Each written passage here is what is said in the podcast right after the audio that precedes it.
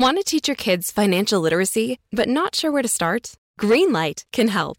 With Greenlight, parents can keep an eye on kids' spending and saving, while kids and teens use a card of their own to build money confidence. As a parent, you can send instant money transfers, set up chores, automate allowance, and more. It's a convenient way to run your household, customized to your family's needs, and the easy way to raise financially smart kids. Get started with Greenlight today and get your first month free at greenlight.com slash Odyssey. Ready to start talking to your kids about financial literacy? Meet Greenlight, the debit card and money app that teaches kids and teens how to earn, save, spend wisely, and invest with your guardrails in place. Parents can send instant money transfers, automate allowance, and more. Plus, keep an eye on spending with real-time notifications. Join more than six million families building healthy financial habits together on Greenlight. Get your first month free at greenlight.com slash Odyssey. That's greenlight.com slash Odyssey.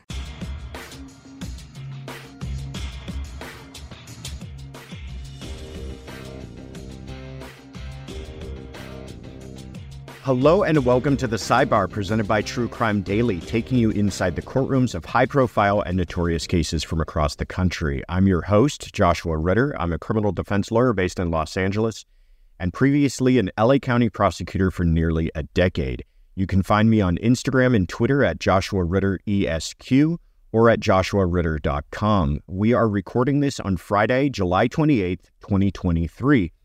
In this week's episode, a Green Bay woman is convicted in less than an hour for the brutal murder and dismemberment of a sexual partner, and that same jury has now determined that she was not legally insane at the time of the killing. Plus, prosecutors contemplate charges against an Alabama woman who now admits that her abduction and disappearance was all a hoax. But first, breaking news as a U K jury acquits two-time Oscar winner Kevin Spacey on multiple allegations of sexual assault. Today we are joined by Brian Silber, a former prosecutor, civil litigator, and legal analyst you can catch on Fox News, C N N, and Court T V, among many other outlets. Brian, welcome.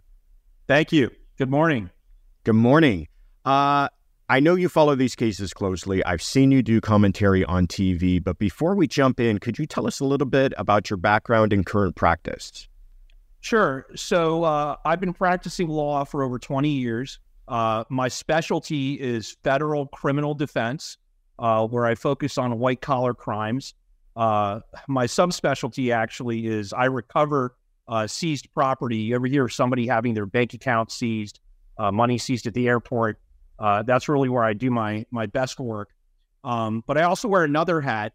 Uh, I'm also an expert in use of force uh, by law enforcement.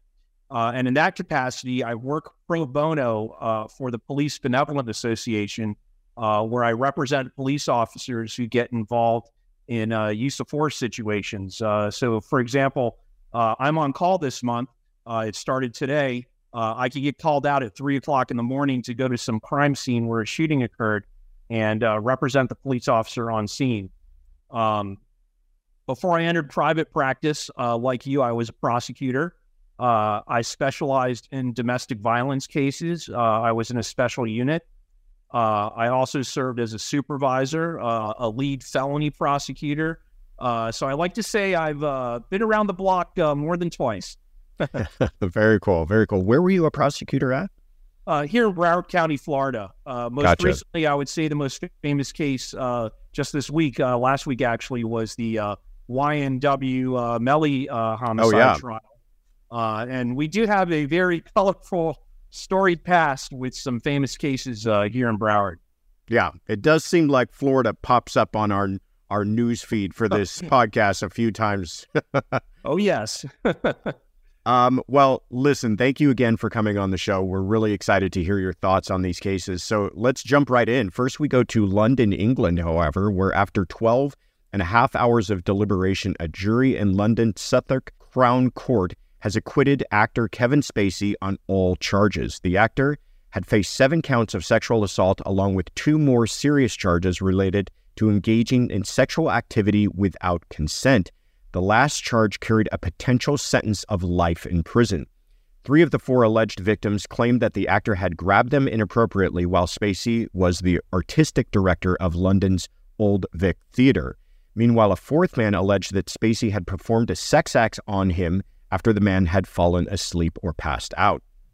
Spacey at all times vehemently denied the allegations, even testifying in his own defense that he was merely a big flirt who had possibly misinterpreted signals or made clumsy passes at men in the past.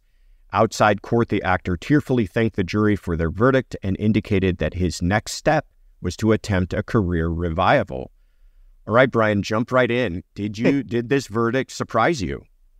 Uh, no, I actually had a very open mind about it, but that's because I come to the table as a practitioner.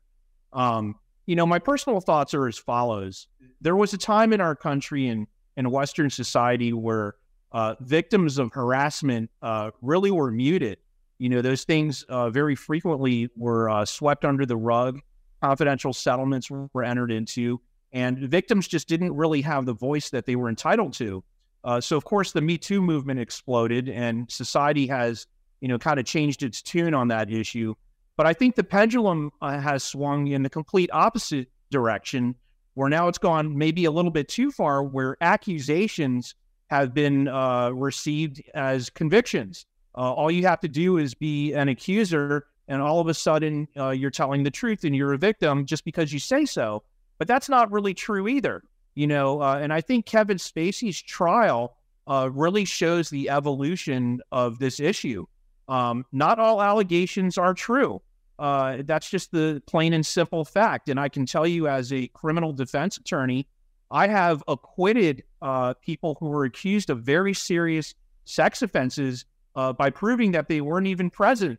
Uh, I can think of one case where I went and got the G P S data from my client's cell phone that proved he was six miles away, where a victim very vehemently uh, accused him of a sexual crime against her. Uh, and it just simply wasn't true. It wasn't possible. Uh, I also had eyewitness testimony that showed he was uh, not even present. Um, so the fact of the matter is, like any other crime and any other offense, you have true allegations, and you can also have false allegations. And th- and that's what a jury is for. That's what the, the court system is for. Um, and clearly the jury uh, court system in this case uh, made a decision uh, after hearing the evidence and weighing the testimony. And uh, uh, I respect that. But I, I think it's very telling about uh, where uh, the issue is going. It's, it's certainly evolving, and, and, and I think in the right direction. Yeah. Yeah, no, I agree with you. I think... I think what the people keep asking uh, me, you know, does this mean it's kind of the the end of the Me Too movement? And what, you know, is this, uh, like you referenced, pendulum swinging? I think what it demonstrates, and what you're, you, you've kind of alluded to, is that there's a wide divide between making allegations against someone in the public forum, on social media, and what can be proven in court. And I think we're seeing that demonstrated, certainly in Kevin Spacey's case. And another thing to point out is that what's happening in court is it, this isn't a finding of innocence. This is a finding of not guilty. In other words, the standard has not been met, meaning that there is some difference between a person who may have been very righteously harmed, but there's just not enough proof of it to hold that person responsible in court. Now, I'm not I'm not saying that's what took place here in this case or in any case in particular, but I think it is a demonstration that, you know, just because we may be seeing acquittals in some of these cases does not necessarily mean that, you know, there's a cultural shift and victims are no longer being believed. But I think it is a demonstration that sometimes there is not proof, and sometimes people do make false accusations. I, th- I, I mean, you pointed out an example. I'll give you a, a war story of my own. I had a client who came into my office, and he was being accused with rape and kidnapping, all, all sorts of awful, awful stuff. And in the mi- in middle of interviewing him, he goes, well, do you want to see the videotape? And I go, what are you talking about? And he had one of those ring type devices. It was like a ring or a nest, or I, I don't know what you want to call it, but it was in his apartment. He was in a studio apartment, so it showed the entire apartment, and it showed the interaction between these two people, and nothing that he was being accused of took place, but the allegations that were me- being made would have put him in prison for decades. And so those, I think, are nightmare scenarios. Totally. I firmly believe they are the exception. I don't, I'm not trying to say that nobody can be trusted in allegations, but I also think it's a mistake to say that every single allegation has to be taken as true on its face. Um, let, let, going back to Kevin Spacey here, though, in, in a move that was surprising to some, he chose to testify in his own behalf in this case, and and and, and gave some uh, uh, what has been described as very emotional testimony. There are, unfortunately, in the U K, they don't allow cameras in court, so we don't have footage of it. Um, but how impactful do you think that was for jurors who actually hear from him himself? I have to conclude that it was very impactful because he won his case, you know, and, you know, certainly in a situation where someone is in a, what they call the typical he said, she said, or in this case, a he said, he said, uh, you know, the person should oftentimes take the stand and tell their side of the story. But, you know, that's a very case specific decision. Um, I think when they had a chance to hear from him, it, outed, it acted as a rebuttal uh, to what the alleged victims were saying. And at the end of the day, the jury is going to size everyone up. They're going to look them up and down, look them in the eye, listen to how they testify, listen to how they answer questions, uh, look at their body language. And they certainly believed uh, Mister Spacey enough not to convict him. You know, uh, you know, and on that point, you know, you said something interesting. Sometimes they don't have enough evidence. You know, people don't realize what that means. And I like to explain it as follows. Think of the evidence or, you know, the information you would need from your doctor to convince you to have, let's say, brain surgery, as opposed to telling you, hey, uh, just go to the pharmacy and get this antibiotic and take that.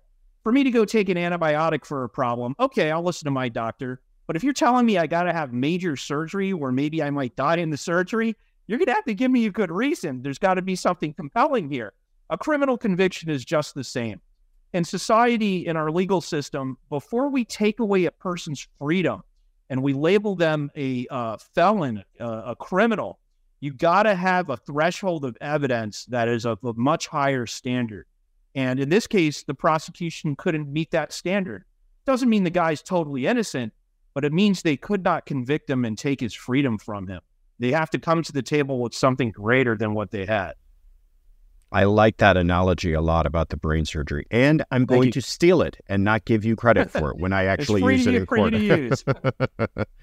uh, last, last point on this. I know this isn't your area of expertise when it comes to kind of P R and entertainment, um, but uh, people are asking, what do you think this is enough for him at this point? He's now been, he had a criminal case in Boston that was dismissed.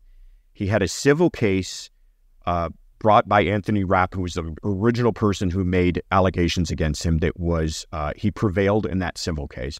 Now he's got this criminal case out of the U K that he's also prevailed. You can't, I don't think there's any way to describe this short of a victory for him. Do you think that's enough for him to mount uh, a resurgence as an actor? I don't know in the long run how it will affect his career. You know, certainly a lot of people who've done a lot of bad things, uh, not to say that he did something wrong in this case, he was acquitted, um, you know, have recovered. Um, but I think it comes down to, to two things. Uh, first of all, is where you sit on the spectrum of this type of allegation.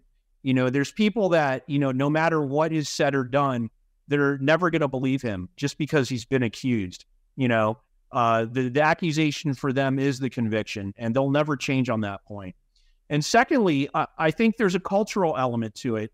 And especially in Hollywood, that is very fickle, very superficial, uh, and has a, a loud, you know, echo chamber, you know, herd mentality.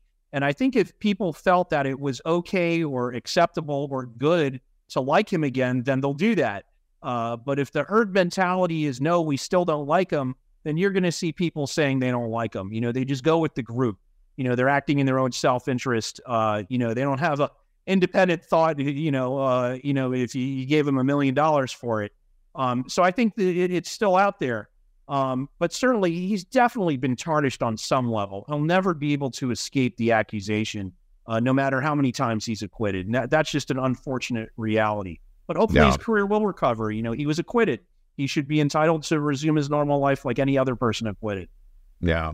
Yeah, and I'll add to that, we're not just talking about any kind of actor here. We're talking about a two-time Oscar winner who's, before all of this, was very beloved, had, you know, very popular movies, a very popular series on Netflix. This is this is a person that obviously had a huge audience before, so I imagine that will play some role in some producer or studio's decision matrix somewhere down the road. But, you know, time sure. will tell. We will see. It, if he can make him money, they'll hire him back. It's that simple. That's probably, probably is that simple, yeah. Knowing how to speak and understand a new language can be an invaluable tool when traveling, meeting new friends, or just even to master a new skill. But it's not always simple when you're bogged down by textbooks and structure classes. That's why so many people trust Rosetta Stone. Rosetta Stone is the most trusted language learning program, available on desktop or as an app. It truly immerses you in the language you want to learn, like Spanish, French, Italian, Chinese, and more. You won't just be studying English translations. The Rosetta Stone intuitive process helps you pick up a language naturally, first with words, then phrases, then sentences. Don't put off learning that language. There's no better time than right now to get started. For a very limited time, listeners can get Rosetta Stone's lifetime membership for fifty percent off. Visit rosettastone dot com slash R S ten. That's fifty percent off unlimited access to twenty-five language courses for the rest of your life. Redeem your fifty percent off at rosettastone dot com slash R S ten today. Hi, this is Amy Poehler, here to tell you about a new improvised show from Paper Kite Podcasts, the team that brought you Say More with Doctor Sheila. Check out our new parody podcast, Women Talking About Murder. It's a show about women talking about murder. Every episode features special guests, twists, turns, and the mystery of a missing co-host. Available on the Odyssey app or wherever you get your podcasts.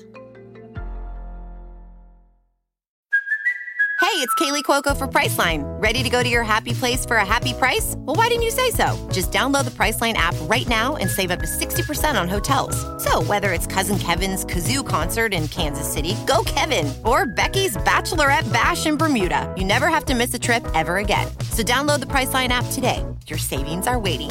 Go to your happy place for a happy price. Go to your happy price, Priceline. Let's move on now to Green Bay, Wisconsin, where earlier this week, a Brown County jury convicted Taylor Schabusiness on all counts for the brutal murder, dismemberment, and sexual assault of her former sexual partner. It took jurors less than an hour to reach a verdict in the case. Now that same jury has rejected her claims that her state of mind at the time of the killing should mitigate her criminal culpability. Schabusiness was allegedly using drugs at the time of Shad Therian's murder. She admitted this to authorities when she initially confessed to the killing in a recording which was played for the jury. However, under state law, voluntary drug use that leads to criminal actions does not qualify as a mental disease or defect as far as this defense goes. Jurors also heard from the defendant's father, who is currently incarcerated, testifying to having his daughter institutionalized, and spoke about her decline in mental health after her drug use increased. The defense also presented testimony from two psychologists who alleged that Schabusiness exhibited symptoms of bipolar disorder. However, prosecutors argued in their closing arguments that Schabusiness' insanity claim was an utter farce, claiming that while her drug use may have contributed to her state of mind, she was not suffering a significant mental disease or defect at the time of the murder. Late Thursday evening, just yesterday for, for the time that we're doing this recording, the jury rejected the defense arguments, deliberating for just under an hour. Ten of the jurors were needed to reach that conclusion, but the decision was unanimous. Schabusiness appeared to wipe away a tear after the verdict. She'll be back in court in September for sentencing. The first-degree intentional homicide charge carries a life sentence. Brian, this was one of those cases where The, the actions of the defendant are so outrageous and so outside of our realm of kind of understanding, even with all the gruesome, horrible stuff that we see in our line of work, that it appeared to just be insane on its face. Well, obviously, the jury didn't have any problems with that. Why do you think True. that was? What are your thoughts on this? Well, uh, well, let's recap real quick what we're even talking about here. Uh, you know, this lady who's been convicted of, of the murder, uh, she engaged in something that was above and beyond anything that is even remotely human. Um, and I'm not even talking about the nature of their sex act. You know, they got high, uh, they injected each other with a sedative, uh, also with meth. Uh, I believe uh, they found uh, cannabis also in his system. Um, but they were choking each other during sex. And she admitted to the detectives that, he, and this is in the probable cause affidavit, that's where I read it, and it's also in some news reports, um, that even as he was spitting up blood and turning purple on his face, she choked him harder and harder. Uh, then, of course, after he died, she decapitated him. Uh, she uh, cut out his genitals. Um, but before doing that, she performed oral sex on his decapitated head, supposedly. Um, then she proceeded to cut out each of his organs individually and then drain his body of blood into a bucket, which she proceeded to dump into a shower drain. Um, that is just, there, there's no humanity in that. There, there's just no humanity. And you look at her, uh, you listen to how her interrogation was described. Uh, she was very lucid. She admitted to it. Uh, she almost, uh, in certain parts, maybe kind of made a joke of how she forgot the head. Um, you know, she, she was pretty clear about it. You know, there's a difference between being nutty, uh, and being crazy. Obviously she's crazy, and having a major mental health disorder that makes it such that you don't have legal liability. She's not in the mental health disorder category. And having practiced for as long as I have, I really feel there's three types of offenders out there. There's people in the first category that have a behavioral problem. They did something wrong. You know, maybe they shoplifted, they drove drunk, they got into a fight and they shot somebody. You know, there's behavioral problems. Then there's people who have mental illness. You know, someone who's truly psychotic, who hears voices. Uh, maybe they're schizophrenic. Uh, you know, you think of like a, a homeless person you might see on the street talking to himself and yelling. Uh, clearly that guy's not living in reality like the rest of us. But then there's the third category, and I really think she falls into the third category. And honestly, it's evil. It's just evil. It's not mental illness. Yeah, she was on drugs, but it's not drugs. She's a person, in my opinion, from what I hear of this case, uh, who has the outer appearance of a person, but inside there, there's just no humanity. You know, e- even in the animal kingdom, animals do not kill each other in this way. Uh, she she said she enjoyed it. Um, she even asked the officers uh, if they knew what it was like to love something so much that you had to kill it. Um, she's just evil. It's not, she she doesn't belong in a mental institution. There's no medication or treatment for this. Um, she's just an evil, evil creature, and I think she deserves to be in prison. I think the jury got it totally correct. Yeah. I, I like how you laid that all out, because it, it is important. And we've talked about this on this podcast before, but for listeners to understand it, there is a difference between what we, um, you know, may colloquially call insanity. You know, that person's crazy, that that's an insane thing to do.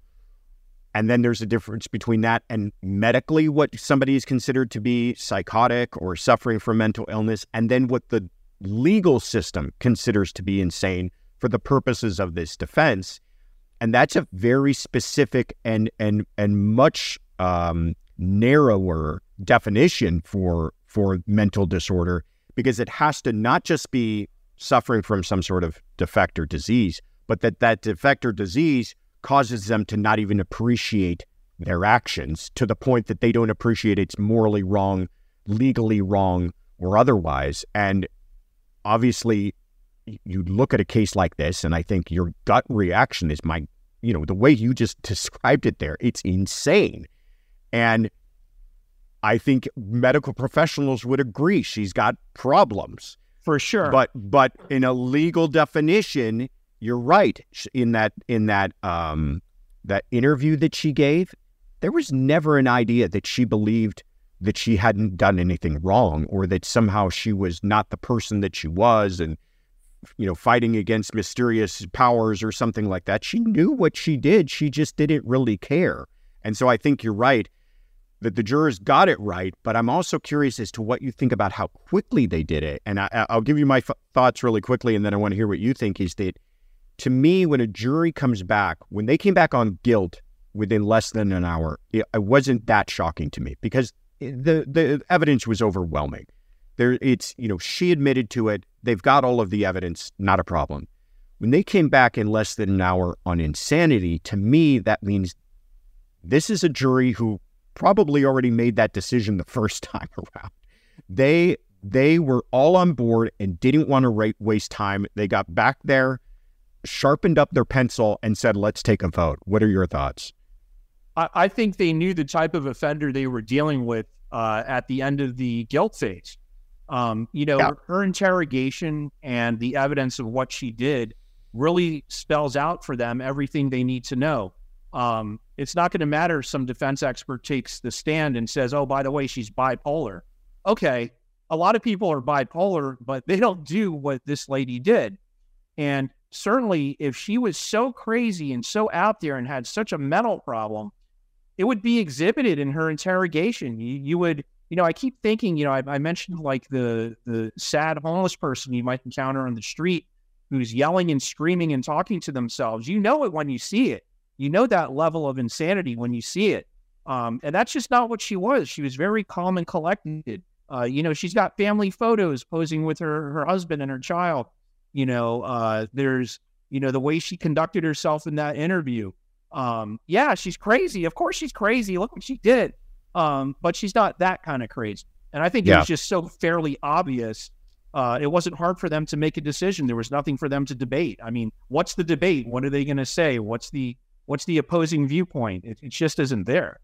Brian, I want to briefly contrast this case to another recent case, uh, it, it, but it was an acquittal in the case of Alexis Saborit out of Minnesota. Just last week, a judge decided that Saborit, who was convicted of beheading his girlfriend inside of a car, dumping her body, and fleeing, has now been found not guilty by reason of mental illness. The judge noted that Saborit's medical history includes a traumatic brain injury, symptoms of mania in conjunction with psychosis, and a significant history of noncompliance with prescribed treatments. Now, I know every single case is different, and I'm not trying to say that, you know, let's compare cases where people are beheading other people or dismembering them. My question was, I wonder how much do you think the role that a judge was deciding this rather than the jury may have had on on the decision and difference in these two qu- cases. What are your thoughts? Well, first of all, I'm not as familiar with this second case as I yeah. am with uh, the Schabusiness matter. Um, but it sounds like from what you've told me that he suffered from psychosis. Uh, psychosis is someone not being in reality, um, number one. Uh, number two, uh, you know, you need to see how that person presents compared to uh, Schabusiness. Uh, you know, I wonder what his interrogation looked like. I wonder what he looked like in court. You know, I, I keep saying it. Some of this stuff, you know it when you see it. Um, you know, and sure, when you try a case in front of a judge, uh, there's pros and cons to that. You know, on the one hand, the judge is a legal professional who has a lot of experience, you know, sizing these things up.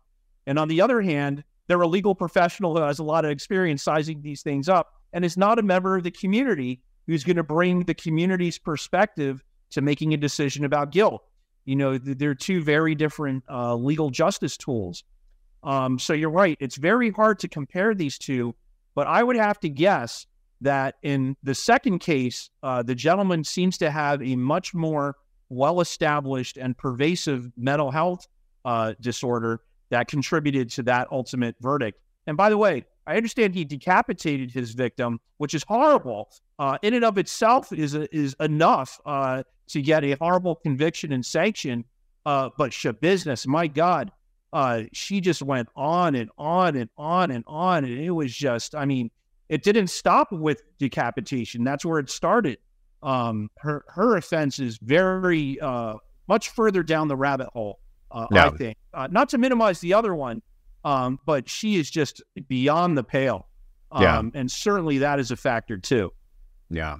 Yeah. I just thought it was, and you're absolutely right. It's, it's unfair of me to try to compare cases just because they kind of share some facts, but I just thought it was interesting in a case where you have two, the jury coming back so quickly on these verdicts, and then you have a judge who decides the opposite way on two cases, w- which at least share some similarity in the outrageousness of how the murders were convicted. And I, it just got me thinking about kind of, you know, jurors sometimes tend to be, uh, I think it's fair to say, tend to be perhaps uh, driven by emotion more than a judge might be. And it sounds like to me, you come back with two verdicts that are under an hour, you really do not care for this person, and you've convinced yourselves long before uh, the the the closing arguments of either pr- prosecution or defense. Let's move on to our final case out of Hoover, Alabama, where in a bizarre turn of events, an Alabama woman who is missing for over forty-eight hours has made a statement denying her kidnapping and the events of her disappearance. twenty-six-year-old Carlee Russell was driving home from work when she made a nine one one call telling dispatchers she was stopping her vehicle to attend to an unaccompanied toddler on the side of the road. When authorities responded to the scene, they found Russell's vehicle along with her personal effects, including her purse, but neither Russell nor the child were on scene. After Russell resurfaced around two days following her disappearance, she told police that she had been kidnapped by a man who came out of the trees when she went to check on the minor.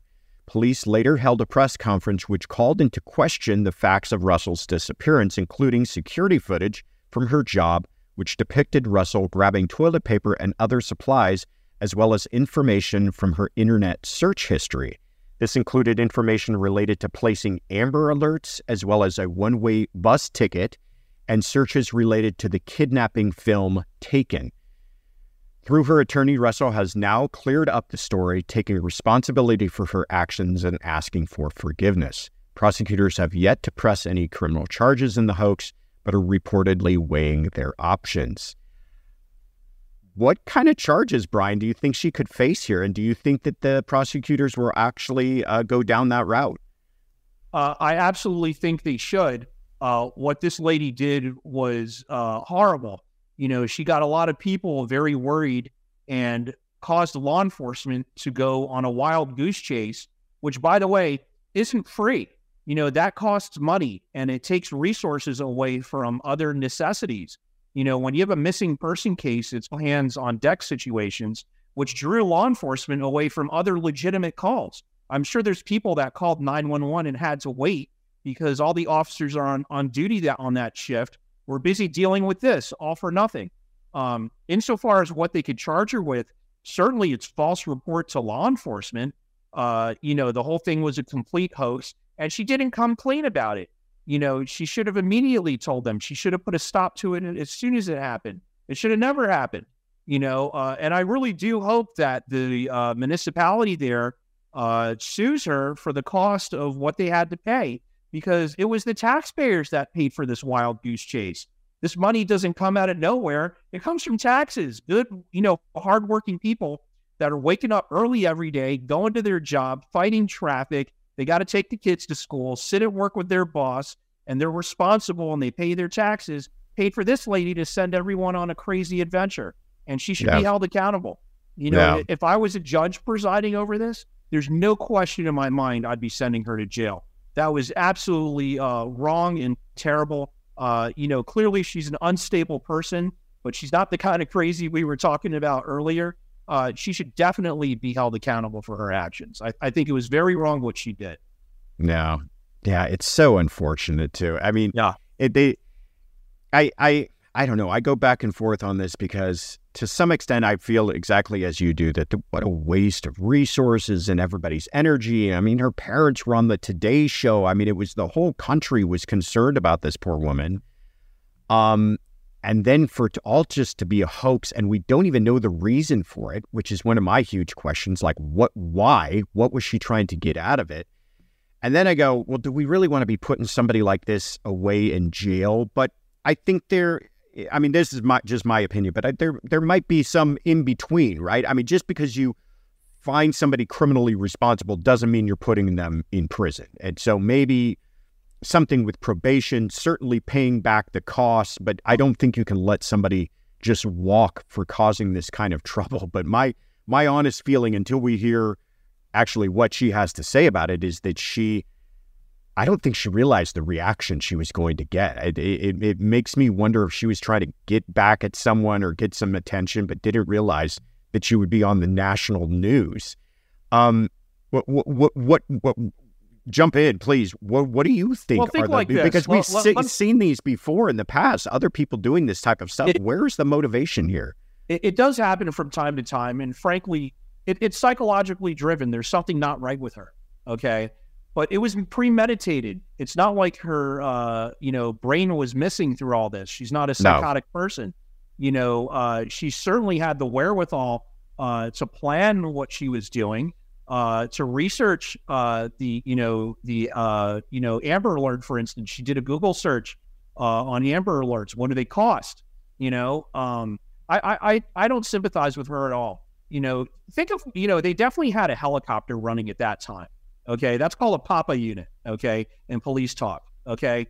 You got a missing person on the side of the highway. There's no question in my mind they were running a helicopter with a searchlight, with the infrared.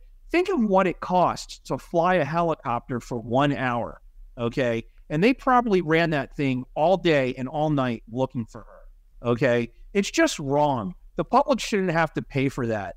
And, you know, there has to be accountability. I'm sorry. I don't care what stupid emotional problems you have or what boyfriend you broke up with. You know, she's not psychotic. You know, this was a total hoax. It was probably for attention. It was probably for sympathy. Maybe she wanted to become a, uh, you know, influencer and get herself on T V or write a book about her experience. Who knows? Yeah. Uh, but, but it was totally wrong. And, you know, look, of course, I'm a criminal defense attorney. I, I exist to keep people out of prison. Um, but you also have to be objective, in, in my opinion. Uh, and there's some offenders that do need uh, a certain type of punishment.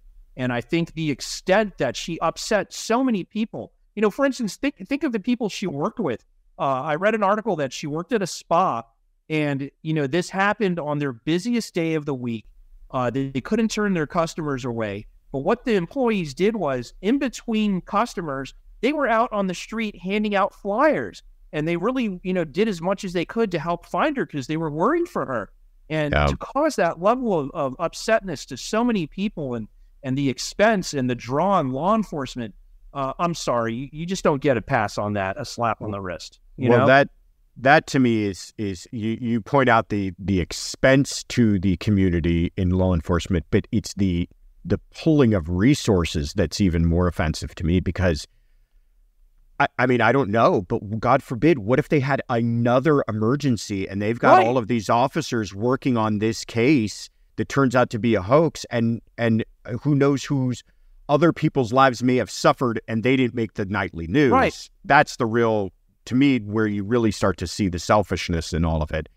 Yeah, I mean, listen, I'm not I'm not trying to say give anybody a, a, a walk here, and I think certainly with as much attention that it has garnered, there has to be some sort of message sent that this kind of conduct cannot be accepted, because otherwise I think you're just going to see a bunch of copycat people who just, if she has, if she suffers no consequences from this, you're right.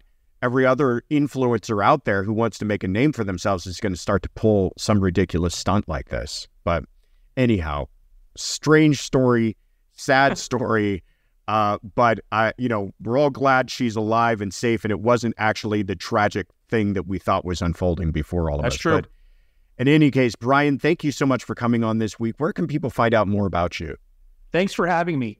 Uh, so you can find me two ways, uh, Brian Silber Law dot com. Remember, my last name is spelled S I L, B like boy, E R, Brian Silber Law dot com. And that's also my handle on Instagram, Brian Silber Law. Those are the two best places to find me. Fantastic. And I'm your host, Josh Ritter. You can find me on Instagram and Twitter at Joshua Ritter E S Q or at joshua ritter dot com. And you can find our Sidebar episodes wherever you get your podcasts. And we want to hear from you. If you've got questions or comments you'd like us to address, tweet us your questions with the hashtag T C D Sidebar. And thank you for joining us at the True Crime Daily Sidebar.